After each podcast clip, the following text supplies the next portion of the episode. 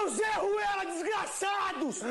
E aí, meus queridos torcedores, meus queridos amigos, minhas queridas amigas, meus queridos fãs deste nosso queridíssimo Geral Podcast Clube, um projeto com o maior número de craques, inclusive mais craques do que a nossa seleção brasileira. E hoje, na nossa mesa, eu estarei no comando da mesa, eu, Victor Simonelli, apresentador do Bate-Papo com Simonelli, uh, do podcast, né? Bate-Papo com Simonelli. Então, agora eu vou apresentar os meus colegas de mesa, vou pedir para que eles se apresentem com o nome dos respectivos podcasts. Vou começar pelo meu querido Guilherme. Guilherme, por favor, venha cá, venha dar o seu bom dia, boa tarde, boa noite. Para a gente já começar essa resenha que hoje o pau vai torar, moleque. Rapaz, o tema tá bom, né? Posso adiantar o tema, meu caro Vitão? Não, não, segura um pouco. Segura, segura um, pouco. Pode fazer aquele suspense isso, bom? Isso, aquele suspense, aquele suspense bom. Novamente agradecer o convite, obrigado a todos. Uma, uma mesa cheia de craques, com vocabulário avantajado, só professores da bola. E novamente muito feliz em estar aqui. Boa, meu querido Guilherme. Agora vou chamar ele, que é um cara que, meu, é incrível. Toda vez que eu venho gravar, o cara tá na gravação comigo. Acho que esse cara tá me perseguindo. E acho que esse cara hoje ele vai ter um papel fundamental na resenha. Que ele vai defender um dos assuntos principais da resenha.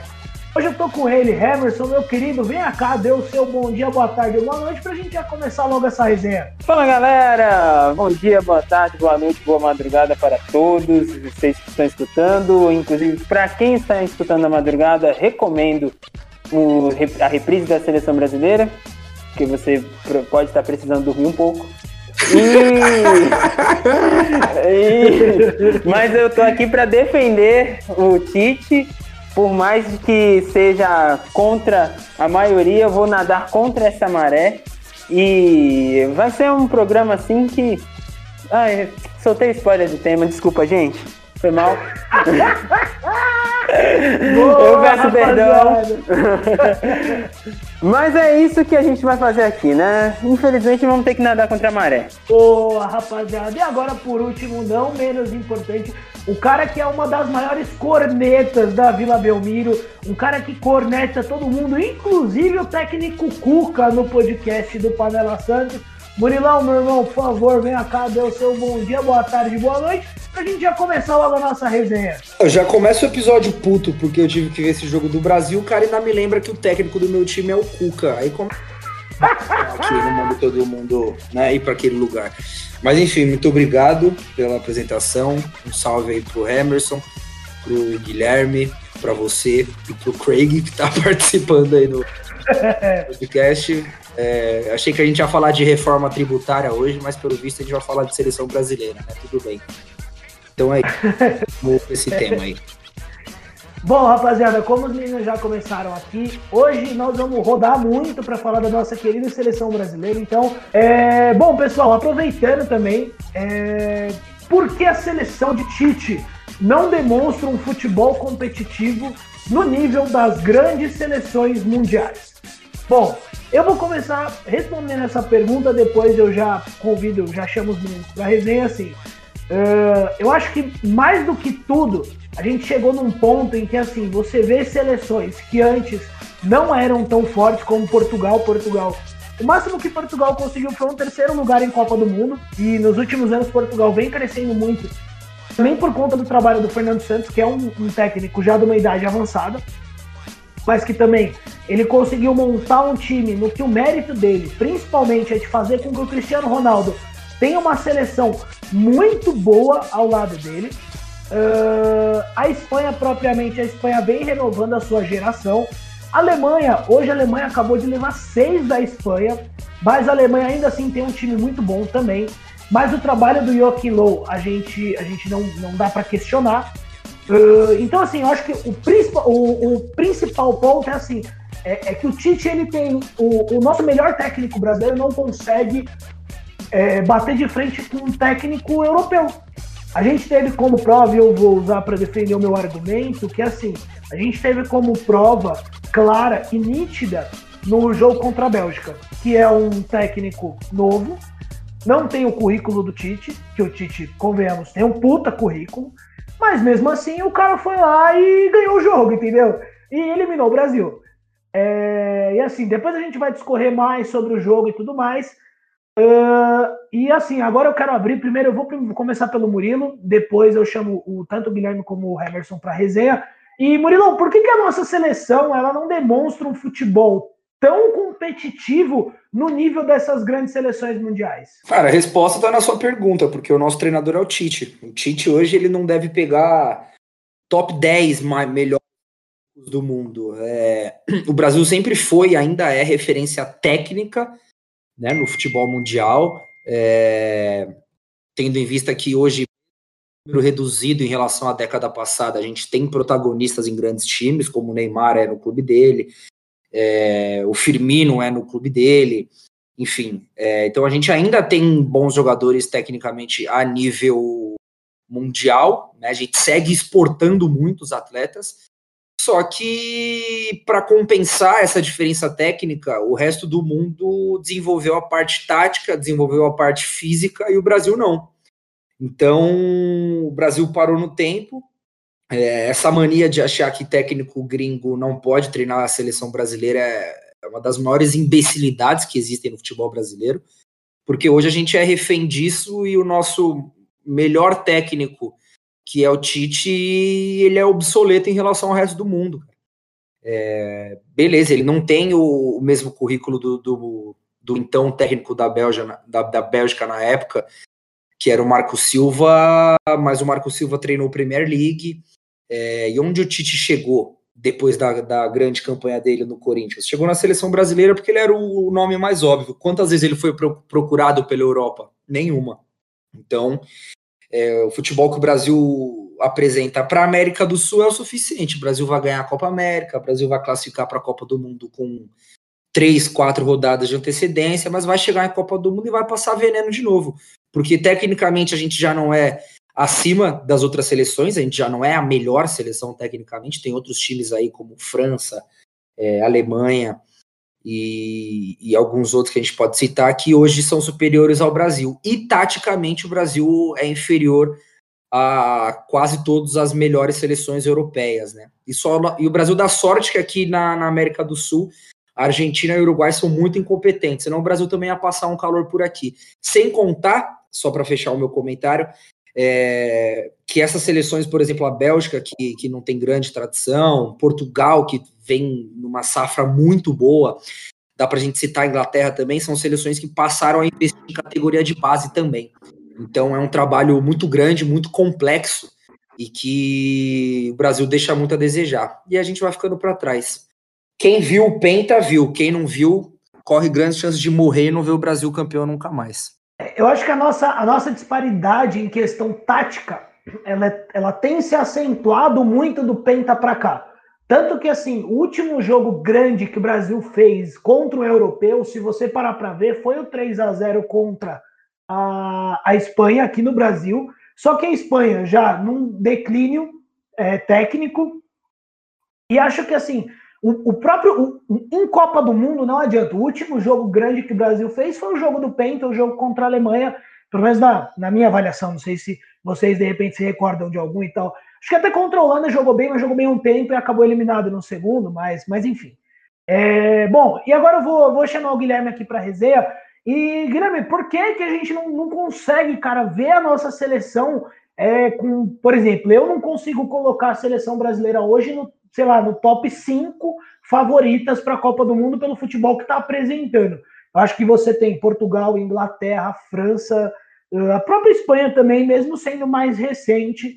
A Holanda, a Holanda também é um bom time. Você ainda tem uh, propriamente a Alemanha, que hoje levou seis, levou seis, mas ainda assim demonstra um jogo melhor, um jogo mais vistoso do que o Brasil. Bélgica também, não sei se eu talvez esteja exagerando na quantidade, mas assim, esses times europeus, eles parecem que, que, que praticam outro esporte quando a gente contrasta com a nossa seleção. E no papel, quando a gente vê, eu acredito que não seja um, um problema de safra, porque nós temos bons jogadores, tem um, um, um vasto, um vasto, vasto elenco para a gente poder usar. Então eu queria saber da tua visão, por que, que, por que a nossa seleção não demonstra esse futebol competitivo do nível dos, do, dos times da Europa, das seleções europeias principalmente? Opa, Vitão! Então, galera, assim, eu vou fugir dois segundinhos do tema. Primeiro, eu queria anunciar que eu, nesse podcast, eu serei o advogado do diabo, tá ligado? Eu tenho uma visão completa. já começa assim, já começa assim. Eu tenho uma visão completamente diferente de seleção. Porque, cara, pra mim, na minha visão, seleção não tem que jogar bem. Pra mim, tem que ganhar. Tá ligado? Obviamente que o jogar bem, que a vitória é a consequência do bom jogo, do futebol bonito, do futebol vistoso. Mas os últimos três campeões do mundo, eu não vou dizer que ganharam a Copa na cagada, porque para mim não existe cagada no futebol. Tudo é mérito e a sorte é em decorrência do mérito. Mas se for ver a França, a França quase eliminada por uma Argentina que quase não foi para a Copa. A poderosa Alemanha sofreu a França, ganha com gol de cabeça do Hummels, onde o melhor em campo é o Neuer, e empata com a Argélia na fase de grupos. E a Espanha eu nem preciso falar, empata os dois primeiros jogos, quase não se classifica, ganha, nos, ganha na prorrogação do Paraguai, onde o Roque Santa, Roque Santa Cruz perde um pênalti na prorrogação, e moralmente o campeão da Copa foi a Holanda, né? Se o Robin não pipoca na final, a Holanda já era campeã do mundo. Então, eu discordo dessa falácia que a seleção tem que encantar os olhos. Eu acho que isso aí ficou nos anos 70, 80. Não vou nem citar anos 90 e 2000, porque 94 e 2002, dentro de campo, o Brasil não era uma seleção brilhante. Obviamente, 94 era uma seleção muito disciplinada taticamente, fazia bons jogos. Já 2002, não. Era uma seleção que não era tão, tão presa, por assim dizer, mas também não era uma seleção encantadora como a galera romantiza. Mas obviamente que a seleção do Tite é limitadíssima, cara. Eu não vejo seleção, essa seleção ser competitiva. A 2010, que muita gente critica, foi a última seleção competitiva. Desde o Penta. Aquela seleção, sim, se passa da Holanda, tinha reais chances de ser campeã do mundo. Tá entendendo? Como eu falei antes, em Copa do Mundo, em eliminatórias, não temos que jogar bonito, temos que ser eficientes. Porque são de três, oitavas, quartas, sete jogos, cara. Tu quer jogar bonito em sete jogos sem ter tempo de treinamento? Não. Na minha opinião, você tem que ser eficiente. E o Tite nem consegue ser eficiente, nem jogar bonito. Só consegue o resultado, velho. Aí tu pode falar, ah, mas tu tá sendo hipócrita, tu cobra resultado. Mas aí que tá, contra as grandes seleções europeias, na hora vamos ver o cara pipoca, velho. Infelizmente, o Tite decepcionou a mim, eu creio que é os 200 milhões de brasileiros que moram nessa várzea chamada Brasil. Perdão aí por me alongar. Não, meu querido, então, é... só, só, vou dar um, só vou dar um adendo aqui no teu. Pode falar, meu mestre. Eu acho que é o seguinte, assim, é, é, uma visão minha que eu tenho é que, assim, 2002 propriamente, se você olhar o time, 2002 você tinha pelo menos cinco craques. Eu não vou nem contar o Marcos no gol, Perfeito. porque assim, no gol Bem você colocado. tinha três craques, que era o Marcos, o Rogério Ceni e o Dida. Na, você tinha o Cafu e o Roberto Carlos nas laterais e os três da frente como geniais. E eu, Agora, eu, eu vou além, cara. No campo do Brasil, muita gente fala que era ruim, mas era um meio campo muito bom, velho. O Edmilson, que era o terceiro zagueiro, fazia muitas vezes sair de bola, era um dos pilares do Barcelona, a nossa dupla de zaga. Era, era o era Rock. Meio campo. É, um o Rock e o Lúcio. O meio campo com o Rivaldo, que é um dos 10 mais subestimados de todos os tempos. Para mim, Rivaldo tá entre os top 10 camisas 10 de toda a história. O que aquele cara jogou não tá escrito. Infelizmente, teve um auge curto. Mas no seu auge, poucos se igualaram a ele. Tá entendendo? É, não, e até propriamente você citou 2010. Cara, 2010, se você parar pra ver, o time com os três da frente e com o Elano, que o Elano tava jogando muita bola o, quando ele foi convocado é que o Kaká já foi machucado. Sim. Mas o, os três da frente, eles, o, pelo menos o Kaká tinha alguns auxílios melhores. É que a gente perdeu a Copa numa, burra, numa burrada de um imbecil, que foi o Felipe pois Melo. É.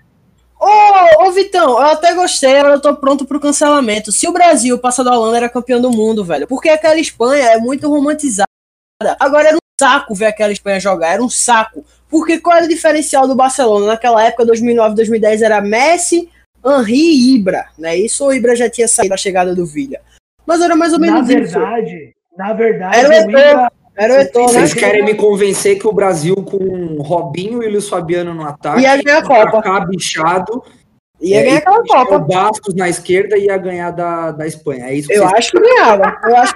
Cara, a Espanha fez uma Copa brilhante, velho. A Espanha viveu de lampejos de craques, mas era um E o futebol Brasil fez uma. Copa brilhante? Também não. Também não. O Brasil Mas, velho- com os reservas de Portugal na última Concordo. grupo. Concordo, Murilão. Mas como ia ser aquela final da Copa? O Brasil ia dar a bola pra Espanha, ia jogar com a bunda na parede e ia aproveitar a bola, porque os laterais da Espanha eram lentos. Era o Sérgio Ramos e o Capitão Vila. Mas Imagina o Robinho nas costas Robinho de- Mas o Brasil só tinha o Robinho de opção. Exatamente. Agora também teve a questão do que o Vitão falou. Perdeu o Elano, que pra mim estava sendo o melhor jogador do Brasil naquela Copa, Sim. por incrível que pareça. E o Kaká chegou bichado, mas eu creio que no final acho que poderia ter feito alguma coisa física melhor. Algum Bom, eu, Se eu, acho, que jogar a gente, bem, eu acho velho. que a gente comentar em cima de, do que tem Ah, de suposições é realmente é um absurdo. Mas o meu ponto é. foda, mas é, eu, eu, eu não me convenço disso não, cara. Eu acho que se Eu acho que daria jogo, velho. chegar ataca. Sinceramente, eu acho que daria jogo. Só pra finalizar, que eu já até me estendi demais, sobre o Kaká. Você pode ver que a seleção crescia nos lampejos do Kaká. Tá entendendo? Quando ele crescia, quando ele ia, mas, pô, realmente, velho, infelizmente, nosso grande craque, nosso camisa 10 estava bichado naquela Copa. Acho que poderia ter uma resultado diferente. Eu acho que aquela seleção é muito subestimada, velho. Muito subestimada. Subestimada é uma coisa, porque eu acho que é assim, uma seleção que conquistou os resultados que conquistou, e você ainda que questione o jogo e tudo mais, eu até compreendo. Agora, por exemplo, tipo, ah, se fosse para final com a Espanha, eu não sei, de repente vai que numa bola acha um gol e faz, mas é aquilo que o Murilo falou, a gente embasar no si é, é complicado, Então, né? A grande um dos assim, só pra fechar aqui tem o Emerson também, ele já tá aí há 15 minutos e não falou uma- nada ainda, porque É, eu acho Me que a- cance- o, me o último cancelaram. ponto, o último ponto é que o jogador mais habilidoso e diferente daquela seleção era o Robinho. Se você levar em conta que o Kaká tava bichado e o Elano machucou, enfim. E o que, que o Robinho é? Era na época a nível mundial. Não era nada, teve que voltar pro Santos para poder jogar bola e ir pra Copa do Mundo. É por isso que eu acho que era muito difícil esse time ganhar. É, o Murilão já citou o nome do, do, do Emerson, que eu vou chamar ele para resenha, porque ele já estava nos contando que ele se- seria o segundo advogado, ou o primeiro, aí ele e o Guilherme resolvam a ordem, de quem será o primeiro ou o segundo advogado de Tite. Porque assim, é, cara, é, Emerson, por que, que a gente não consegue demonstrar um jogo bacana, um jogo competitivo? Eu não peço nem um jogo bacana, mas um jogo competitivo, cara.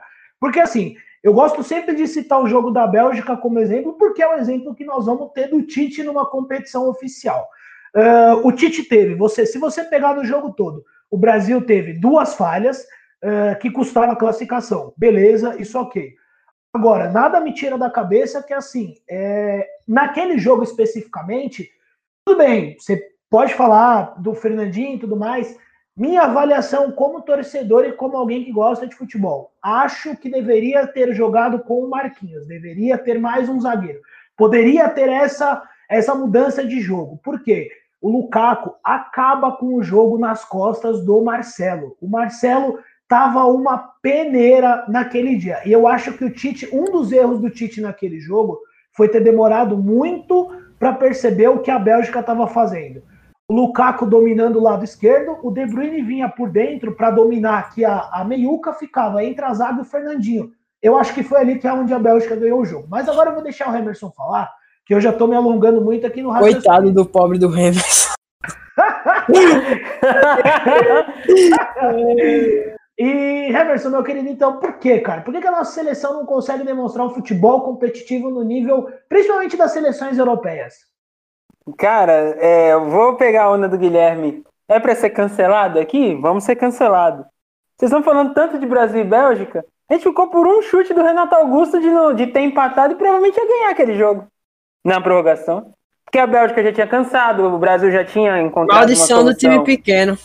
Marca o jogo todo, cansa Ou na seja, vocês prorrogação. defendem baseado no que poderia ter acontecido que não É. Um que defende É. que ganharia em 2010, outro que defende que ganharia. Não, Mas em 2018 eu não acho que o futebol Brasil ia ganhar a Copa, parou. mas... O que eu, o que eu, Nosso feijão. O que eu tô aguardando aqui, eu tô aguardando o Emerson falar o seguinte, que se o Renato Augusto faz o segundo gol, a bola do Neymar entraria, que o Courtois não ia pegar. É, Não, não, e outra coisa, se o Renato Augusto faz o segundo gol, já tinha feito um, se faz o segundo, eu queria ver todo mundo que tinha criticado a convocação dele engolir palavras, porque falaram a panela não, do kit do Paulinho do Renato Augusto, Augusto então, ele quase convidou. Então, Vitão, antes de tu passar pro próximo bloco, eu quero fazer um adendo sobre o Renato Augusto. Oh, ok. Eu quero. Não, o Murilo ia falar alguma coisa e ia completar. Pode falar, Murilo. Não, não, só queria falar que se o Renato Augusto faz aquele segundo gol, o Brasil passa da Bélgica, depois o Brasil passa da semi e ganha a final, o Brasil era hexa. Sim, exato! exato! É, não é muito difícil de chegar aí. Era época, na verdade, que a gente está jogando com a suposição que era hexa em 2010. É, mas, enfim, o, essa é a minha primeira parte do Advogado Diabo. E a segunda, especificamente sobre o Tite, por mais que os maiores títulos dele são títulos de mata-matas, né? A Libertadores, o Campeonato Brasileiro, o, a, o Mundial, a Copa América pela seleção brasileira, mas Sul-Americana pelo Inter. É, a Sul-Americana pelo Inter. Eu vejo o Tite como um técnico de pontos corridos e não tanto de mata-mata, porque ele é um técnico que é muito melhor gerenciando um elenco, a gente falou isso no, no podcast passado sobre ele e o Corinthians de 2015. Ele é um técnico muito melhor gerenciando um elenco do que taticamente, tecnicamente falando. Ele evoluiu em 2015, é, muito em parte técnica e tática, só que a evolução dele de 2015 está acompanhando ele até hoje. E a, a evolução do futebol continuou. Então, eu acho que ele é um técnico muito melhor para conversar, para afirmar coisas, do que um técnico que vai fazer mudanças técnicas e táticas. E eu acho que a carga dele em 2018 foi muito grande.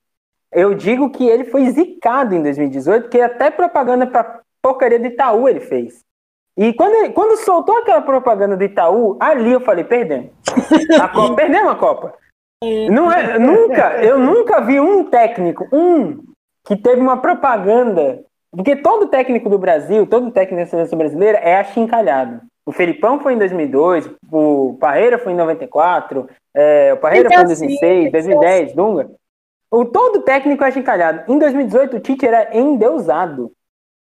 Então, Até lá eu já sabia que ia dar. A propaganda dos Eu já sabia que não ia dar certo.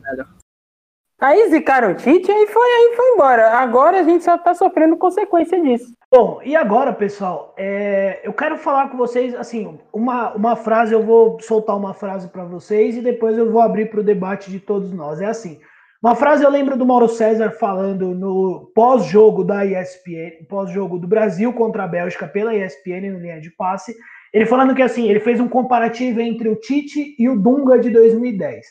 Por que, que, é muito interessante essa frase? Porque ele fala que assim que os mesmos erros que o Tite cometeu na Copa do Mundo, o Dunga também fez na, na Copa do Mundo, na primeira Copa do Mundo dele. E, cara, assim, é, eu acho que o, o, o, erro do Tite foi confiar em alguns caras que ele não deveria ter confiado. O próprio exemplo, Tyson, porque você olhava para o banco, você não tinha ninguém para trocar na ponta, para poder minimamente ajudar o Neymar, não que tivesse alguém além do Douglas Costa, que foi até ok na Copa quando entrou e tudo mais, é, acho que o Coutinho também sofreu muito, porque ele, quando bateu o cansaço nele, não dava para substituir, para mexer ele também, porque não tinha exatamente alguém que fizesse a função dele, exatamente como ele estava fazendo. Né? E o Coutinho teve uma queda de rendimento, principalmente na reta final, do, no último jogo da fase de grupos e nos jogos eliminatórios. Uh, e assim, eu quero abrir para vocês, para a gente conversar um pouco sobre esses erros na Copa do Mundo, antes da gente voltar para a questão do, do, do, jogo da Bélgica, principalmente, porque eu acho que aquele jogo é muito emblemático para a gente falar do Tite. Mesmo tendo passado já mais de dois anos desse jogo da Bélgica, eu acho que a gente não percebe uma melhora no time do Brasil. E a gente ficou muito iludido por tudo que envolveu a campanha nas eliminatórias. Porque, querendo ou não, o Brasil corria risco de não classificar, é, o Brasil vinha muito mal com o Dunga, não, não era um time, não tinha nada, e virou um time num técnico que é o melhor técnico brasileiro, porém, é, quando confrontado com um técnico europeu, ele acabou é, ruindo, acabou perdendo. Então eu vou começar com o Murilo para debater um pouco dessa frase, se ele concorda um pouco com esse raciocínio, se realmente tem, dá para a gente traçar alguma semelhança entre o Dunga de 2010 e o Tite de 2018. Cara, eu não, não consigo traçar um paralelo porque a gente está falando de um técnico, que é um Tite, e de um cara que se aventurou e deu meio certo, que foi o Dunga. É, eu acho que talvez uma semelhança entre os dois é que os dois foram reféns do, do de um esquema e não, não, não souberam trazer repertório. O máximo que o Tite fazia era é, jogar o Felipe Coutinho para o meio no lugar do Renato Augusto e botar o William na direita, enfim, mudanças que, que pouco saiam da característica do time. É, até o Firmino também, né, Murilo? O Firmino também, e o também. Costa, os dois entravam muito nos jogos, e, do... e tanto que quando o William começou a ser muito criticado nos, nos, nos jogos, porque o William fez uma Copa do Mundo ruim, o, a melhor jogada do William foi no jogo contra o México, é, que foi o passe uhum. que, que, ele saiu cortando todo mundo da direita para a esquerda e acabou cruzando para o Neymar fazer o gol. Mas o, o, tanto o William como o Gabriel Jesus eles foram muito criticados ao longo da Copa do Mundo e os reservas deles foram muito bem, né? Tanto Douglas Costa como o próprio Firmino. Sim, também. É, então, eu, eu acho isso, eu acho que o Tite tem algumas insistências. É, eu acho que o jogo da Bélgica era importante também, porque o técnico da Bélgica ele já havia mudado o time da primeira fase para o jogo contra o Japão. É, e depois ele mudou o, time de novo para o jogo contra o Brasil, ou seja, mostra que ele jogava de acordo com o adversário. Mas eu acho que o Brasil realmente não, não evoluiu do, de 2018 para cá. É, houve um oba-oba gigantesco, e aí eu posso falar sem sem pode parecer suar oportunismo, mas eu não me iludi, porque é, eu acho que tem, tem jogos ali contra. É, por exemplo, o Brasil ganhou um amistoso da Alemanha de 1 a 0 com o gol do Gabriel Jesus chorado. A Alemanha sem, sei lá, 1.500 jogadores disponíveis e, e, e, falavam que era a revanche do 7 a 1 Enfim, o brasileiro ele tem essa dificuldade de mensurar e de, de traçar o paralelo. E acho que o Brasil sempre demonstrou, pelo menos para mim, o Brasil do Tite está abaixo da, das outras seleções. É, agora, eu, um outro ponto para explicar, que eu acho que, que, explica muito como o Tite é, ele é limitado em relação aos demais técnicos do mundo. Pô, vejo muito brasileiro pegando no pé do Marcelo, muito brasileiro pegando no pé do Fernandinho, muito brasileiro pegando no pé do Firmino. Por que, que esses caras renderam tanto nos seus clubes na Europa e chega na seleção brasileira, eles não começam, a, eles não rendem igual. Eles aprendem a jogar. Isso para mim é nítido que que é porque o Tite não sabe extrair o, o mesmo que os outros treinadores sabem, entendeu? É, por que, que o Firmino é tão criticado na seleção e faz poucos gols? Até que agora tá fazendo um pouco mais. É, porque ele exerce uma função que na seleção brasileira não é o que ele melhor sabe fazer. Entendeu? Por que, que o Marcelo no Real Madrid ganhou títulos e mais títulos sendo referência, com problemas defensivos, é claro? E por que, que na seleção brasileira os problemas defensivos são mais evidentes do que a capacidade do cara jogar bola? Porque o, o, o, Tite não sabe armar um sistema defensivo tão bom quanto o Zidane. Por que, que o Fernandinho é adorado pelo Guardiola, que tira até o De Bruyne do time se precisar e não tira ele? enfim, eu não acho que o jogador sai do clube da Europa e chega na seleção brasileira e desaprende. Para mim, isso mostra como o Tite é inferior aos demais técnicos. É, nem sei se fugiu do tema da pergunta, mas eu queria ter citado esse ponto antes, eu esqueci. Basicamente é isso. Bom, eu acho que esse tema é muito importante da gente falar, porque assim, jogadores, inúmeros jogadores, a gente coloca para ver inúmeros jogadores, por exemplo, o caso do Marcelo, para mim é emblemático, porque, meu, o Marcelo Cara, um, se não o maior, mas um dos maiores brasileiros que já jogou a Champions League. Ele e o Casemiro, os dois, cada um, quatro Champions League. Cara, é muita coisa no, no currículo. E como que você vai falar para um cara desse que esse cara não joga bola? O Marcelo é absurdo de jogador. Só que aquilo, na seleção, eu acho que esse ponto é um ponto crucial do nosso debate aqui. Que o nosso técnico não consegue extrair o melhor dos nossos jogadores. Agora eu vou, eu vou retomar com o Guilherme, porque o Guilherme queria fazer um comentário sobre o nosso querido Renato Augusto. Eu não vou falar Deus Nato, porque, cara. É, Ainda ele... bem que é o Renato Augusto e não é o Gaúcho. Achei que ele já pediu o Renato Gaúcho na seleção, aí eu saía daqui. Então, então, eu vou abrir, eu vou abrir pro Guilherme agora. Eu quero ver o comentário dele sobre Renato Augusto. Dependendo de qualquer coisa, nós já cancelamos o nosso querido Guilherme no próximo podcast. É, valendo a minha demissão no podcast? Valendo a demissão. Primeiramente, eu quero falar sobre o Renato Gaúcho, que pelo amor de Deus, outro professor Pardal na seleção não dá. E sobre o Renato Augusto, cara, eu vou criticar o Tite por não ter escalado ele, porque foi uma incongruência sem tamanho, porque as Nossa, eliminatórias todas Graças a Deus. foi o Casemiro, Paulinho, Renato Augusto, Coutinho pela direita, Jesus como nove e Neymar ali flutuando. Aí chega na Copa, ele me tira o Renato Gaúcho sem mais nem menos, sem Renato testar. Augusto. Ô, O Gaúcho tá. O Renato Augusto, sem testar essa formação, coloca o William. O Brasil se mostra frágil como meio-campo e sem explicação alguma, tá ligado? Tanto entra, o Brasil cresce. E eu não sei, não tô dizendo que o Renato é um craque, é um gênio, mas estava claro que o Paulinho e o Casemiro não estavam segurando a bomba só, porque, pô, qual é a, a base do futebol moderno? Você ganhar o meio-campo e imprimir. E com apenas dois jogadores no meio campo, o Brasil não tinha muito menos domínio no meio campo e menos ainda intensidade.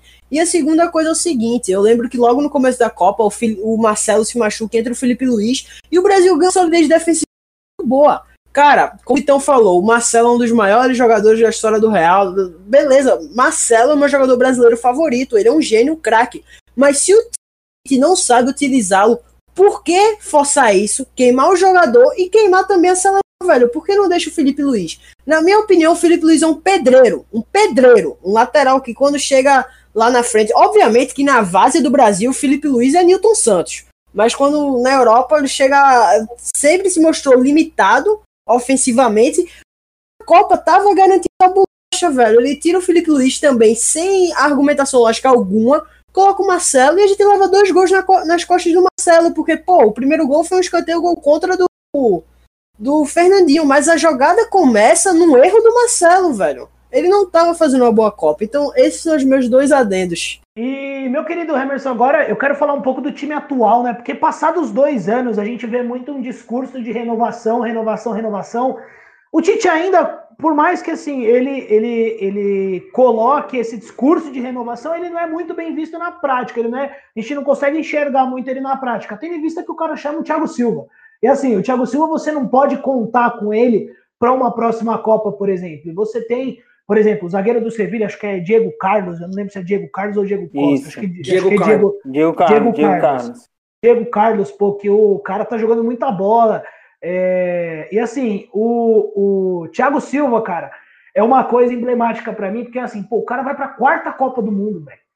Se continuar nisso, vai pra quarta Copa do Mundo. Será que vale a pena mesmo você ficar mais quatro anos com ele e não preparar o parceiro do Marquinhos? Porque a certeza da nossa zaga é que o Marquinhos estará lá. E aproveitando nisso daí, assim, é, é, além do, do- dessa questão da renovação, como que você tem visto ela e tudo mais, é, quem que você enxerga do time hoje como os titulares na Copa do Mundo em 2022, mesmo nós falando hoje, dois anos antes da, da Copa do Mundo? Cara, vamos lá. É, sobre. Antes da renovação, só puxando o fiozinho ali do Renato Augusto. A gente tava falando sobre isso, de a gente não. O Brasil, o Tite, não conseguir extrair o melhor dos jogadores. Eu acho que foi isso que forçou tanto ele chamar jogadores que ele conhecia. O Paulinho, o Renato Augusto, o Fagner, é, o Tyson. Tyson não, porque ele chamou, acho que pagando uma dívida lá que eles tiveram no Inter. Provavelmente eles pagaram. ele perdeu no FIFA e chamou o Tyson na, na seleção. Não, não sei. Mas os jogadores que eram titulares, ou, ou- que jogavam muito, é porque ele conhecia. Então ele sabia extrair o melhor. Hoje em dia, a gente não vê tanto isso. Ele sucumbiu um pouco, né, à pressão popular de chamar os melhores jogadores, mas realmente tem jogadores que o Tite não consegue extrair o máximo e tem jogadores que ele insiste muito. O Arthur é um exemplo. O Arthur é, é- ele tá mais jogando por conta da seleção brasileira do que pelos clubes que ele estava, tanto no Barcelona quanto na Juventus. É, tem outros exemplos aí. Mas em questão de renovação, realmente, o Thiago Silva tem, esse, tem essa idade avançada e tem a- a- essas questões, mas sinceramente, eu consigo imaginar muito mais o Thiago Silva na Copa de 2022 com, com a idade que ele, ele tá hoje com. Deixa eu só pegar aqui para não falar besteira. Hoje ele tá com Se eu não me engano, são 36 anos. 38, 36? Ele tá com 36. Ele vai chegar na Copa com 38. Eu consigo ver ele com 38 anos jogando tranquilo a Copa. Eu ainda consigo. Agora, em questão de renovação, o Brasil realmente precisaria investir em Diego Carlos, é, em Renan Lodge, que hoje é titular da seleção e para mim é titular em 2022. Para mim, a lateral esquerda está mais do que garantida em 2022. Tem o Renan Lodge, tem o Guilherme Arana, tem. É, Alex Telles também. Felipe o Alex Jonathan. O cara critica o Felipe Jonathan todo podcast do Pamela Santos. Agora o cara quer meter uma dessa. Ah, não, é, não, mas eu já. É, mas é engraçado, porque, tirando a parte do Felipe Jonathan, em questão de renovação, o Brasil tem bons nomes. O Neymar vai chegar na Copa de 2022, talvez até a Copa de 2026. Então, Menos é, o Neymar lateral não- direita, né? Então, lateral, direita que é um problema. É um ponto problema, porque assim, eu, ve, eu particularmente vejo dois nomes que são. E tem o, é, muita gente fala do Guga, que é aqui do Atlético Mineiro e tal, mas assim, dos, dos, de dos que estão na Europa, dos que estão na Europa, eu vejo muito o Emerson, que é do Betis, e o Dodô do Shakhtar. Acho Então, mas Sim. eu acho que esses dois são os maiores expoentes, mas nenhum deles me passa a segurança de falar, puta, a gente tem um lateral. Po- Posso ser Sim, sincero? sim. Eu Por vou, isso que eu acho que o desenvolvimento do Gabriel Menino na posição é mais garantia de ter um bom jogador do que esses dois. Sim, É, claro, po- vou- posso fazer um, um questionamento aqui para vocês? por favor. É, é, rápido, né? O, se não tiver tantos bons laterais direitos no Brasil, continuar essa entre safra, vocês apostariam na seleção com três zagueiros? E liberar os laterais? E colocar um Hum. jogador mais ponta, no caso? Se a gente tivesse um técnico versátil e que soubesse trabalhar um repertório maior de, de, de esquema tático, talvez sim. Se Porque em relação a zagueiros, a gente tem uma, uma geração boa. Tem Marquinhos, tem Diego Carlos, tem, é, mesmo não sendo, mesmo sendo ainda um pouquinho mais avançado, tem o Felipe que está sendo convocado, tem os meninos que estão surgindo, o menino do São Paulo, que também é Diego, é, o, outro, o Natan do Flamengo, é, os zagueiros que estão na, na Sub-20, o Lianco, etc., é, são bons zagueiros. Então dá para imaginar o Brasil tendo mais zagueiros do que laterais. E Cara, os dois acho- laterais também são mais alas do que laterais. O, o Lodge não, mas o Arana sim. Eu acho que a sua pergunta ela é importantíssima e eu acho que ela faz muito sentido, mas eu acho que ela não se prova na prática. É, eu acho que seria um caminho natural isso acontecer. É, assim como se você não tem grandes opções para camisa 9, tipo, a ideia é você tentar jogar sem um centroavante, mas eu acho que isso aqui no Brasil não acontece. E no time do Tite não vai acontecer também. Tendo em vista que o Tite continuou convocando muito tempo o Daniel Alves para lateral direito e ele jogando como meia. Sim, isso é verdade. É, eu, eu pense- eu pensei nessa pergunta em relação principalmente à questão de renovação. Que hoje Ó, os, os laterais só- direitos do Brasil só- são Danilo, é, Fagner, Marcos Rocha. São esses caras que são Marcos- lembrados Marcos e chamados. Rocha é sofrido, hein, Que tem um Marcos ponto, Mas são, são os caras. São os caras que são chamados. Eu acho que tem mais mas- um ponto, desculpe interromper, que eu tô falando mais com o Faustão hoje. É, eu não acho Ô, louco, bicho. jogador horroroso. É, eu acho ele um jogador ok. Ele, tipo, passou por, por times, ainda passa por times de alto escalão. É, mas, assim, é, a própria seleção da Bélgica, por exemplo, o lateral direito era o Meunier, que é um jogador que era contestadíssimo no Paris Saint-Germain. Então, cara, eu acho que a gente não pode tirar a régua também, como pelo nosso histórico. Por exemplo, a gente chegou em 2006 com Cafu e Cicinho. Qualquer um podia pegar dois e jogar. A gente chegou em 2002 com Cafu e Belete. Qualquer um podia pegar dois e jogar. Então, eu, eu acho que a gente já não Belete é sacanagem.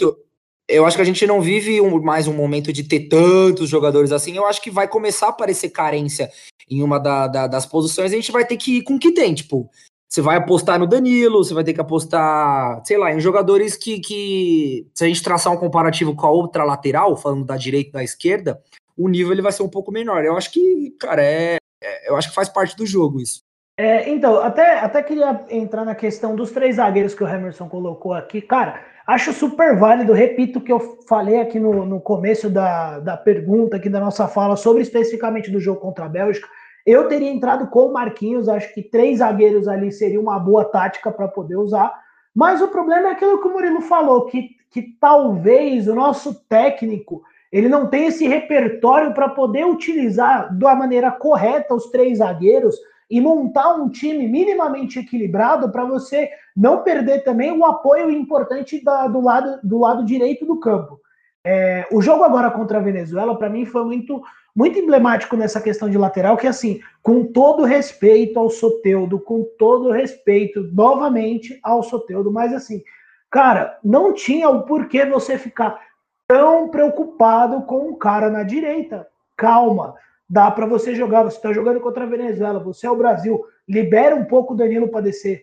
Calma, não precisa disso. E, e, mas assim, acho que essa questão propriamente de três zagueiros é muito de adversário para adversário também. Acho que a gente não, não, não pode levar como regra, mas também não pode excluir. Então a gente tem que analisar, tem que aquilo que o Murilo falou também, da questão de analisar jogo a jogo. Você tem que montar o seu time jogo a jogo, e acho que isso é uma, é uma coisa que vem se tornando é, comum no, no, futebol mundial, principalmente nas, nas grandes seleções. O Guilherme vai falar alguma coisa do, da resenha dos três zagueiros? Não, tá todo mundo de luto por causa da seleção brasileira. É. Ninguém quer mais falar. É, cara, é... acho não gosto muito assim do esquema de três zagueiros, mas eu gosto muito do esquema de três volantes. Eu acho que o Brasil tem ótimos volantes, Casemiro, Fabinho, Bruno Guimarães, o próprio Arthur Caranguejo, eu acho que é um jogador que pode evoluir. O Douglas, o Luiz. Douglas, bem lembrado. Aqui no Brasil mesmo tem o Patrick de Paula, o Gerson, que já tá pedindo passagem nessa seleção. Então acho que um esquema de três volantes pode ser bem utilizado até para dar um pouco mais de liberdade para o Neymar, para os próprios atacantes. E uma crítica que eu queria fazer era o Firmino, velho. Eu não digo torcedor, porque torcedor já, já basta passar raiva com chicote, né? Mas eu gosto muito de acompanhar o Liverpool. Eu comecei a acompanhar em 2014, 2015, por aí. Hum, por causa do Sturridge, eu gostava muito dele no FIFA, que ele fazia o gol e tinha a dancinha. Aí eu comecei a acompanhar o Liverpool e adquiri um carinho. Velho, o Firmino também não tá jogando bem no Liverpool. Parece que ele tá desinteressado de jogar bola. Famoso, tá no como os meus amigos, quem for do Nordeste vai entender, tá no famoso come e dorme. Tá jogando nada o Firmino, velho. Me desculpe, Murilão, mas Firmino tá lamentável, tá nível Hernani Brocador. Mas infelizmente o Brasil já tá na carência de camisa 9, velho. O Brasil, infelizmente, está numa carência de camisa 9. Gabriel Jesus, um camisa 9 que não tem perna esquerda, tá ligado? Que fica impedimento todo lance. O Firmino não é um camisa 9. Para mim, ele é muito mais um camisa 10. O Tite já testou e ele jogou bem como camisa 10. Eu acho um desperdício colocar Firmino preso na área. E para mim, eu acho que também eu cansei desse papo que Firmino é um poema e Tite é um analfabeto. Eu acho que também falta muito comprometimento do próprio Firmino com que ele joga a bola. ah, mano, essa geração Facebook é muito chata, velho. Bota lá Firmino é, triste, sem camisa, chorando. Aí um texto. É, o Tite é um analfabeto e o Firmino é um poema. Se você concorda, curte. Ah, vá pra puta que pariu. Negócio chato do cara. Que puto, velho. Zero paciente, irmão. Ah, mano, qualquer dia eu vou falar o nome que o cara usa de nick aqui no Discord, velho. Quem tá acompanhando vai dar risada. Cara, eu vou falar aqui pra você, mano. Eu sou um fanboy do, do Firmino, cara. Eu sou apaixonado naquele sorriso. Cada vez que alguém xinga ele, ele faz um gol, eu mando gifs e figurinhas e defendo o Firmino com unhas e dentes. Mas que ele tá na tiriça, ele tá. Desde que o Liverpool foi campeão ano passado, mano, ele não vem jogando bolhufas. E por incrível que pareça, ele jogou mais na seleção nesses últimos jogos do que no próprio time do Liverpool. Cara, eu acho que ele vai pegar banco pro Diogo Xota, velho. Sinceramente. Nesse come dorme dele, vai pegar banco, velho. O português. Mano, o que eu gosto, só um adendo. Eu sou fã de jogador assim. Diego Xota, ele sabe que é ruim, velho. Ele sabe que ele é ruim. É, é Xota mesmo é ruim, sabe aquele jogador caneludo, mas sabe que é caneludo? Velho, não toca de calcanhar, não, não quer dar caneta.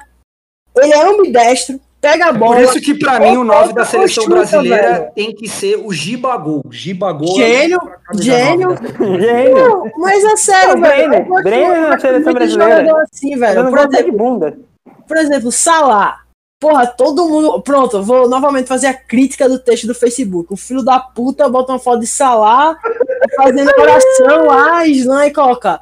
Se fosse brasileiro, seria o melhor do mundo. Mano, o Salah é um caneludo, irmão. Salah é caneludo, brother. Eu vejo todo Eita! Ah, Caneludo, Deu pra mim. Ele sabe que é caneludo, cara. aí. Ele sabe que é caneludo. Ele pega a porra da bola, puxa pra parte esquerda e faz o gol, irmão. Faz o gol, gosta assim. Já Mané não. Mané é craque. Mané é craque. O cara chuta O com as Salah, o pernas. Salah não é tão bom quanto o Marinho, por exemplo. Mas você É, mano, Marinho é um gênio da bola do futebol mundial. se você falar que falar que ele é o caneludo, cara- pelo amor de Deus. O cara, em um episódio, o cara conseguiu mandar um Diogo Jota falar mal do Firmino, falar Não, mal do E do Salah. eu não ia Mano. falar nada, mas na hora que ele mandou que o Felipe Luiz é um pedreiro, eu chamei um amigo meu aqui no. Eu falei, mano, o cara lançou é, aqui no podcast que o Felipe Luiz é um pedreiro, velho. Mano, o Felipe Eu tô- Luiz, eu tô- o, tô- o grande eu- forte não tô dele. Aí, tirar aí isso, esse meu amigo respondeu assim pra ele: fala pra ele então que bom é o Sander. Gênio, gênio da bola. Mas sem maldade. Sabe eu sempre fui o forte do Felipe Luiz? Infiltração, velho. O filho da puta tá com 40 anos, ele não consegue nem filtrar na minha pelada hoje em dia, tá ligado? Por isso que, porra, o cara tá velho. É foda um, por um lateral envelhecer. Porque, porra, velho, camisa 10 envelhecer, beleza, velho. Porra, Maradona gordo em 94, se não é pego no doping, ia causar uma confusão do caralho. A Argentina lá. Pô, camisa nova envelhecer, beleza. Ronaldo mais pesado que a minha avó foi campeão da Copa do Brasil, doutrinando todo mundo, tá ligado? Agora tu pega um lateral. É, rapaziada. Um lateral. Hoje em dia na Europa, lateral bom é sinônimo de correria, velho. Eu vejo um cara feito Reguelion, mano. Reguelion, velho. Reguelion é nível Sander. O cara tá pago como os melhores laterais do mundo, velho. Mano, peraí, peraí. O cara, o cara já. O cara acabou com o futebol europeu no todo. Então, eu vou até dar uma segurada no Guilherme, porque a corneta hoje o cara veio afiado, mano. Vou dar Não, uma o cara segurada. se superou, o cara se O superou. cara, o cara veio afiado aqui hoje. Ele já meteu o pau no Felipe Luiz, no Tite, no Firmino. Ele, mano, ele falou de todo mundo. Então, assim, é, bom, eu vou, vou retomar aqui, que até eu rachei o bico aqui agora. Eu vou começar com cada um de vocês. Eu quero, assim, um nome só. Eu sei que alguns podem ter, ter vários, né? Mas um nome injustiçado nas últimas convocações no Tite, Murilo. Hum, um nome injustiçado, mas que deveria ter ido ou que foi e não deveria ter ido? Vamos fazer diferente. Um que foi, um que não foi e deveria ter ido, e um que foi e não deveria ter ido. Mano, que foi e não deveria ter ido, pra mim tem vários. Mas eu vou ficar com um Paquetá. E um que não foi e que eu acho que deveria ter ido. Puta, cara. É, eu acho Diego Carlos uma opção. É, eu acho que eu vou ficar com o Diego Carlos. Eu, eu ia falar Rodrigo, mas o Rodrigo tá alternando bastante entre Olímpica e principal, né? Ele e o, e o, e o Vinícius Júnior. É, mas, enfim, se fosse para esticar um pouco mais, eu iria mais do lado de que dos que foram e não mereciam. Mas, sei lá, vou ficar com com com Diego Carlos, zagueiro. É, Hemerson, você, um que foi e não deveria ter ido para a convocação, e um que não foi, mas que deveria ter ido. É, vou ficar na, no que foi, eu vou falar o que eu já falei, o Arthur. Para mim, joga, tá jogando mais na seleção brasileira do que nos clubes. E não sei se vai ser o consenso, mas eu fico com o Gerson. É alguém que não foi e que já deveria ter ido há muito tempo. Eu, Tá jogando eu, acho, eu acho uma boa. eu Roubou acho meu uma boa. palpite, velho. Eu sei, eu meu sei, é- é- Pronto. Eu Roubou meu também, roubou meu também, é do Gerson. É, Então, Eu problema, quando, quando o Murilo não falou Gerson, eu falei, beleza. Cara, na verdade, eu, acabou, eu não né? falei Gerson, eu mandei até aqui em off, que é porque o, o Vitão ele fez a pergunta. Eu estava desprevenido. Mas o Gerson ele merece tanto pelo desempenho dele quanto pelos jogadores que vêm sendo convocados, né? Paquetá, Arthur. Porra, pelo amor de Deus, se esses caras vão e o Gerson não vai, velho. É, não, tem isso. Mas eu. eu- O só um Paulinho era convocado. O Paulinho é um dos maiores ladrões que existem da, da seleção brasileira. Isso é O cara nem louco. consulta e o Gerson não vai. É louco. Aí você vai arrumar uma briga comigo, velho. Como que você fala um negócio desse do Paulinho? Não Paulinho falem do foi- meu Paulinho. Paulinho Não falem do meu Paulinho, do meu Little Paulo. No estádio dos caras do Uruguai lá, mano, ó, 4x1 foi 3 dele, velho. 3. Hum. Fora que foi uma puta caixa. O Paulinho joga demais. Mas O Paulinho deve ser o nesse 9 da seleção. Nem em 2018. Sabe o Paulinho, velho? Porra, 2014 você pode contestar a convocação porque ele tava mal no Tottenham. Mas o filho da puta chegava na sala. Se é o Pogba, velho. Sai daí, sai daí, pelo amor O de Deus. vira. O Paulinho- Mano, aquele gol contra o não Uruguai, velho. ninguém, o Eu quase choro aquele gol de troca. cabeça no Uruguai, do, contra- na Copa das Confederações, velho. Um dos gols Então, mais emblemáticos da O minha Paulinho não vida, fazia porra cabeça. nenhuma, aí ele achava um gol porque o esquema. Gênio, velho. Ele, aí o cara virava Salvador. Paulinho é gênio, velho. Paulinho é doutor demais. Gênio. Quem agora É, tá. É o não, Murilão só- né, que fala? Murilão que fala? Quem Não, o Murilão já falou. Ah, falou? É, eu também já É. falei o meu, agora é tua vez, Guilherme. O meu, pra mim, eu só frisando aqui, quem não foi, deveria ter ido, é o Gerson. Acho que o, que o Gerson tá jogando demais no Flamengo, demais mesmo. E quem foi e não deveria ter ido, eu, eu para mim, entre Paquetá e Arthur, eu vou ficar com o Arthur, porque o Arthur tá difícil de entender essa convocação. Não que o Paquetá esteja fácil, mas, né? Enfim, agora é com você, Guilherme. sabe o que eu acho a questão? Você falou bem, velho. Arthur Caranguejo, ele tá mal. E ele já é um cara que não marca ninguém, tá ligado? Ele sem marcar e nem produzir é um a menos. Paquetá, com todas as ruindades dele, é um cara que tem muito vigor físico, consegue pisar na área, faz um terceiro homem de meu campo. Eu adoro esses caras assim, velho. Porra, eu gosto muito desse que é o famoso terceiro homem de meu campo. Não, eu sou fã cara desses caras, porrada velho. mesa, velho. O cara bateu na mesa, mano. Eu gosto do futebol desses caras, velho. Eu gosto do, do futebol desses caras. Eu sou pago pau. E, porra, eu o Gerson mesmo, que pra mim é o melhor jogador do Brasil, que é o motor do meu campo. Obviamente é um jogador muito diferente do Paquetá, não vejo o Gerson como terceiro homem de meio campo. Pra mim, na minha opinião, o Gerson deveria virar primeiro volante, tá ligado? Se quiser ir bem na Europa, eu queria muito ver o Gerson fazendo essa saída de bola, como um cara de contenção, porque, pô, velho, eu acho que já acabou essa fase que o primeiro volante é um Marcão Silva da vida, um pedreiro, um entregador de iFood que só tem que dar tapa na cara, tá ligado? O cara tem que distribuir jogo, pensar jogo, quebrar linhas. Então acho que o Gerson daria um grande primeiro volante. Então é um cara muito injustiçado hoje na seleção. Ô, ô Vitor, ô. Vitor, só, é, já que todo mundo falou Gerson, eu vou mudar. Eu, eu lembrei que ele tá na seleção olímpica, mas pra mim já devia estar na principal há muito tempo. O Matheus Cunha. O Brasil Boa, sofre com Cunha, falta de camisa 9. Boa, mano. E o Matheus Cunha é um dos melhores camisa 9 brasileiros hoje. a- Talvez abaixo do, do Ribamar, provavelmente, mas. é, mas o Matheus Cunha é um jogador que há muito tempo merece chance, bom não só na bola, seleção, como jogando. É, bom, então, e pessoal, agora nós vamos retomar para a resenha de técnico, porque na verdade nosso tema, a gente elaborou a pauta aqui, nossa querida pauta, que era também perguntando um pouco sobre o desempenho do Tite, mas também se chegou, acho que depois dessa resenha, acho que chegou, todo mundo aqui está no consenso de que chegou a hora de termos um técnico europeu no comando da seleção brasileira. Murilo, você concorda com essa afirmação? Desde 2006. Que é isso, gostei. O próprio Guardiola já deu uma entrevista falando que tem o sonho de treinar a seleção brasileira. Porra, se os melhores técnicos da história dá entrevista falando, ó, notícia do 15 do 5, puxei agora, hein? Ex-auxiliar diz que Guardiola aceitaria dirigir o Brasil e conseguiria melhorar o time de Tite.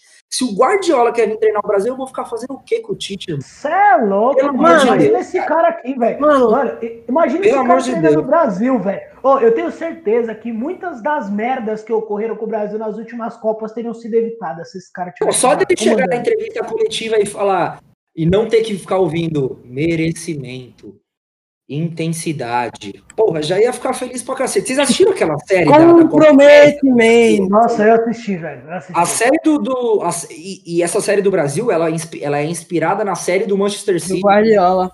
do Guardiola. E que depois fizeram a com o Tottenham, do Mourinho. É, porra, olha a diferença de um técnico pro outro. Pelo amor de Deus, isso aí me dá vontade de. Ô, ô, galera, só fazer um adendo aqui. Uma, uma série que eu queria recomendar pra vocês sobre técnico, é o cara, meu treinador favorito. Sempre falo, pra onde ele estiver, eu vou torcer. O cara que me fez acompanhar futebol europeu, que é José Mourinho, que é aquele. é, a, a série do, do Tottenham. Do Tottenham, não, né? Mourinho, o cara é uma figuraça. O cara tomou conta da série. É genial, velho. É genial. Se você acha Mourinho ultrapassado, assista essa série. Quê? Esse aí é o Vanderlei Luxemburgo europeu, faz 10 Não, mano, não, não, não. Não, Mano, isso é um não. crime Ah, José Ah, Mourinho, velho. Isso é um crime. Mano, Eu, peraí, peraí, que eu- agora o eu meu tô- lado baba, babação de ovo entra em ação, velho. Eu acho que ele é um dos caras mais vencedores de sua geração, se não o mais. Depois de Ferguson, o maior treinador da era Premier League. O cara ganhou títulos por onde passou. Cara, tu pode questionar o trabalho dele no Manchester United. Agora ele pega o Manchester City de Guardiola, oferece competitividade, dá um lie low, ainda é vice da Premier League e conquista três títulos. Você pode questionar a relação, pô, Mourinho não se dá bem com o repórter, com o vestiário, mas você nunca pode questionar a competência do Mourinho, velho. Porque o cara é É vencedor. Ele não faz Ele é vencedor, trabalho. velho. Ele é vencedor. Eu não falei que ele não é vencedor, assim como eu não falei que o Luxemburgo também não é vencedor, só que são dois caras que que estão ultrapassados. Isso Mano, é Eu acho Foi a esse termo, eu acho esse termo ultrapassado meio nada a ver, velho. Porque o que é atuar hoje no futebol? Tá ligado? Eu acho que a gente tem que bater nesse ponto. Eu acho que a galera gosta muito de romantizar essa questão Por que, taticamente. por que, que o Guardiola, por exemplo, briga pelo, pela ponta da Premier League todo ano e o Mourinho não? Mano, o Guardiola é diferente. Pra mim, ele é o maior da. Não, o maior não. Acho que o melhor da geração dele, Por disparado. que, que o Klopp, desde Disparado. que chegou na Inglaterra, briga lá em cima e o Mourinho Mas aí que tá, o Klopp não briga lá em cima. Como não, As- cara? as Mas- três- não, três não. anos aí. As três primeiras temporadas do Klopp não foram boas. Teve, eu acompanhei a era Klopp toda. Eu peguei o fim da era Brendan Rodgers e o começo da era Klopp. Foram épocas marcadas por muito vice do Liverpool em Copas e ele não sendo competitivo na Premier League, velho. Ficando em quarto, em quinto. Mas tudo bem que o Liverpool estava saindo de uma crise, mas o Klopp teve contratações assim na época que, porra, jogadores bons, velho. O próprio Coutinho, o BTQ que flopou, que já foi da era Blender. O próprio Sturridge recuperado de lesão, flopou, tá ligado? Os três primeiros anos da era Klopp não foram anos vitoriosos. Depois que ele finalmente conseguiu achar uma base do time, o Firmino encaixou. Cara, o grande primeiro jogador da era Klopp foi o Firmino, velho. O Firmino encaixa, depois o A James Milner. questão- é, A grande questão do paralelo que eu tracei entre Luxemburgo e Ah, é que são dois caras que têm um, um puta de um passado. O Mourinho, por exemplo, foi campeão do Porto, velho. mundial com o Porto. Eu acho isso um feito, mano, gigantesco. Só que, mano, os caras não repetem mais o Na verdade, ele não o ganhou o Mundial, velho. são mais vitoriosos. O Mourinho não é campeão mundial. Ele saiu do Porto. Bicho burro Ah, é. porra. É, É, sim, não. Ele, é- ele ele entendi foi pro. Chelsea antes. É, Foi, depois, foi logo Chelsea. depois. E na Inter também. Era o Rafa Benítez, o treinador. O cara é, É, burro, verdade. velho. Perdeu dois títulos mundial no currículo. Vou esperar demorar três meses. Agora, brincadeiras à parte. Sabe por que eu não considero o Mourinho é um cara que não é ultrapassado? No Chelsea, ele chega embaixo, entre aspas. Porra, na primeira temporada ele esmurfa na Premier League, velho. E o time do Chelsea já não era o mesmo Chelsea. Você vê ele- É o quê? É, cortou agora um pouquinho. que ano que foi isso? Ah, eu acho que foi 2016, velho. Não faz muito tempo, não. 2015 ou foi 2016. Aí depois vem o Conte, ele vai pro United, ele pega o United em reconstrução, aí pega algumas contratações. Se eu não me engano, o Pogba já tava lá, ele pede o Lukaku. Na minha opinião, o erro dele no United foi a questão da montagem do elenco, que sempre Mourinho, acho que uma grande falácia é a má relação dele com o vestiário. Mano, tem uma série muito boa que eu vi até por indicação do Bruno Formiga, que é um episódio só sobre ele, ele falando da relação dele com os meus meninos, como ele chama. Ele parece um puta cara arrogante em entrevista, mas isso ele tudo faz pra blindar o elenco, tá ligado? Mas eu acho que ele perdeu o elenco naquele time do United. Você pode ver que, pô, velho, o time não era ruim, era um bom time. Ibra, Pogba, Lukaku, o Bailey, que chega como uma das grandes revelações na zaga. Mas, pô, velho, aquele time pra mim era time de Champions, velho, de ganhar Champions, tá ligado? Mas eu não vou considerar um mau trabalho. Um cara que em três anos consegue três títulos, dois vices da PL, uma quarta de Champions e ainda um título europeu, né? Que consegue a Europa League. Então acho que a gente não pode considerar um mau trabalho. Porém, eu acho que a grande prova de fogo do José Mourinho vai ser no Tottenham. Eu acho que assim, desde o Porto é o pior time, entre aspas, que ele pegou em sua carreira. Um time que vem atravessando uma crise financeira e que precisa de títulos a curto prazo, velho. E eu acho que eles casou o treinador certo pro momento certo, com o time certo. Acho que com certeza o Tottenham, eu não acho que tem time no elenco para ganhar uma Premier League, mas com certeza ganhar uma Europa League, uma FA Cup, uma Copa da Liga, tá ligado, Murilão? Ou seja, Mourinho e Luxemburgo podem se juntar ao Alex Ferguson nas arquibancadas e encerrar a carreira. Não, não. É, eu, eu, não estou preparado para ver Mourinho se aposentar, velho. O cara, o cara é mestre, velho. O cara é muito monstro. Bom, agora eu vou pro Emerson, finalmente, depois desse Coitado do aqui, cara, velho. Eu tô com Mourinho, pena. Desculpa, Emerson. Desculpa. Mourinho, tá Luxemburgo. É, não, o Emerson não vai gravar nunca mais. Depois de hoje não, ele desiste. Depois dessa, depois dessa ele vai falar, não vou, mano, não vou. Mas eu não falo mais! Não sou eu que falo! Sou você! É, é Seus orelhas desgraçado! Seus orelhudos! Não, eu aproveitei, eu aproveitei pra fazer minha janta aqui.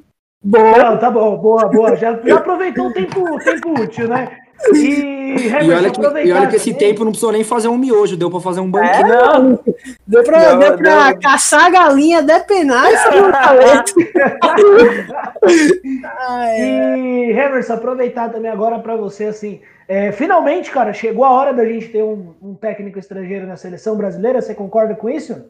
Concordo e assim, não dando, não falando spoiler, e eu acho que até por isso que se, se alongou um pouco e eu vou falar menos, porque o episódio do Bancada Clubista dessa semana, que vai sair na quarta ou quinta-feira, a gente falou sobre técnicos estrangeiros no Brasil e a gente falou sobre um técnico estrangeiro assumir a seleção brasileira, essa possibilidade. E eu acho muito válido. Concordo com o Murilo. Já devia ter acontecido há muito tempo isso, desde 2006. A gente tem janela para isso acontecer, mas os dirigentes da CBF são cabeça dura. É, eu, por exemplo, não acho que um argentino nunca vai assumir a seleção brasileira, por mais que tenha técnicos argentinos muito bons. É, eu não acho que um técnico argentino vai assumir por conta de cabeça de dirigente da CBF. É, não acho que é, vai ser agora, mesmo depois da demissão do Tite. Deve vir um Renato Augusto. Renato Augusto, ó, confundi minha cabeça. Renato Gaúcho. É, deve vir um técnico assim, um professor Pardal, vem, sei lá, o Diniz, antes de vir um cara como o Jorge Jesus, por exemplo. Ou o Jair Ventura da vida. Aí, aí a seleção brasileira vai disputar um bom, não cair. Um. É só levar o Cuca, hein? Tá de graça. Ah, esse aí é mestre da bola. Eu já, já falei que os técnicos brasileiros, hoje em dia, deveriam fazer estágio na seleção brasileira. Assim, serem assistentes. Eu... Se bota um cara como Guardiola como técnico, leva um técnico cada, cada rodada para fazer Ufa. estágio. Eu achei que você queria que eles fizessem estágio com o Tite. Aí é foder tudo. Não. Maria. Poderiam aprender alguma coisa com o Tite para ver o nível dos técnicos brasileiros é, eles aprenderiam alguma coisa com o Tite, pelo menos como gerenciar um elenco. Mas é, é, é complicado. Para mim, o técnico estrangeiro já devia ter vindo há muito tempo. E, bom, pessoal, agora nós já vamos para a nossa reta final aqui do nosso Geral Podcast Clube, o episódio 4. Hoje o episódio rendeu para cacete também. A gente aproveitou para falar de Tite, Renato Augusto, de sei lá quem mais que a gente cancelou aqui também. Jair Ventura. Teve Jair Ventura, teve. Tá Caneludo. Tá lá Caneludo. Felipe Luiz Pedreiro. Felipe Luiz Pedreiro. Não, Felipe Luiz Pedreiro, motorista de iFood. É sempre bom lembrar. Eu falei, é. qualquer dia, qualquer dia eu vou soltar o nome do Guilherme que tá aqui no Discord. Se você apoia essa atitude, se não, você não, apoia não. isso, por favor, comenta. Vamos ter um momento Felipe Neto aqui. Fala, amigos, se esse vídeo chegar a 10 likes, soltamos o um nome especial. Eu vou dar uma dica, eu vou dar uma dica. Ele é flamenguista porque tá escrito 87, hein? Não, não, não. Não, não, não. Segundo ele, ele torce, segundo ele, ele torce pro Chicó. O Chicote. Chicote Clube do Recife. Bom, pessoal, pode falar palavrão? Pode, pode, né? Pode, tá Conhecida tá também como puta pernambucana. É dura, Não é fácil você por essa merda, não. É fácil. Bom, pessoal, aproveitando agora também, vamos encerrar aqui agradecer demais é, a participação dos meus queridos amigos aqui da mesa. Também agradecer a vocês que ficaram até aqui ouvindo a nossa resenha. Eu vou abrir agora para cada um dar suas considerações finais. Depois eu falo as minhas e encerro essa bagaça. Então vou começar pelo nosso querido Guilherme, que é o cara que mais cancelou alguém nesse podcast hoje. Então, Guilherme, por favor, dê as suas considerações finais e depois a gente já segue para o nosso encerramento aqui do nosso geral podcast clube. Rapaz, eu queria novamente agradecer o convite, né? Foi muito legal o debate, falar com novamente professores da bola, Vitão, Murilão, pobre Emerson, que foi completamente oprimido e censurado no programa. E, pô, velho, foi muito divertido, cara. Me diverti demais. Um podcast onde você tem liberdade, fala o que quer, como quiser. Muito bom, velho. Muito bom mesmo. Tá entre amigos e falando o que a gente mais ama, né? É, futebol. Boa, boa, meu querido Guilherme. Agora eu vou abrir pro Emerson dar o seu, seu bom dia, boa tarde, boa noite, enfim, desejar as suas considerações finais aqui pro pessoal, repassar, na verdade, né, as considerações finais aqui pro pessoal, pra gente poder já encerrar aqui o nosso podcast. Emerson, obrigado, cara, obrigado por ter participado aqui com a gente. Ô, gente, que isso? Enquanto isso, temos um recado de Thor né, aqui, não sei se foi pego a ah, na, na, no áudio, não sei se foi captado, o Store passou por aqui, o Mionir eu vi passando voando ali. É, é, anunciando que a Disney Plus está disponível, se não me engano. É... Fazendo mexendo de graça, velho. É, é exato. Alô, Disney, patrocina. Alô, Disney, paga nós. Não paga não.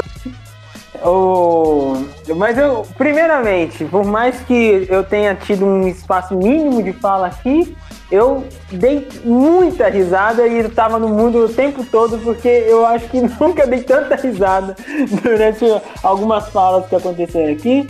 Quero agradecer o convite. Não estarei é, nem um pouco limitado a não participar dos podcasts, enquanto vocês derem plataforma de voz para esta voz que já está enchendo o saco do Brasil. Eu ainda estarei presente. E eu quero agradecer a todos que escutaram até agora. Deixem seu feedback lá no, no Twitter ou é, nas plataformas que você escutar. E é isso. Obrigadão pelo convite aí, estamos juntos sempre. Murilão, meu querido, meu irmão, por favor, dê as suas considerações finais aqui pra gente também já encerrar de vez o nosso episódio número 4 do Geral Podcast Clube. Mano, valeu pelo convite mais uma vez. Sempre bom participar aqui do, do geral. É uma proposta que eu tava buscando há bastante tempo falar de futebol ao num todo do que só falar do Santos, que eu sofro muito. É, muito feliz, gostei muito de participar. Um abraço pro, pro Guilherme, é, para você. Pedir desculpa pro Emerson por, por ter falado mais do que a. Coitado do cara. Mas dizer que eu não tô arrependido também, não. E então é isso, valeu, valeu até a próxima. Boa, pessoal. Então, aquele recadinho final, não esqueçam de seguir o Geral Podcast Clube no Twitter, no Instagram também. Compartilhem com todo mundo, isso ajuda demais o nosso podcast a crescer. Não esqueçam de que essa é a maior seleção de podcasters do Brasil quando o assunto é futebol, às vezes em outra resenha, claro. Mas enfim, pessoal, eu sou Victor Simonelli, me despeço por aqui, me despeço dos meus colegas de mesa. Um abraço, pessoal, muito obrigado e fui!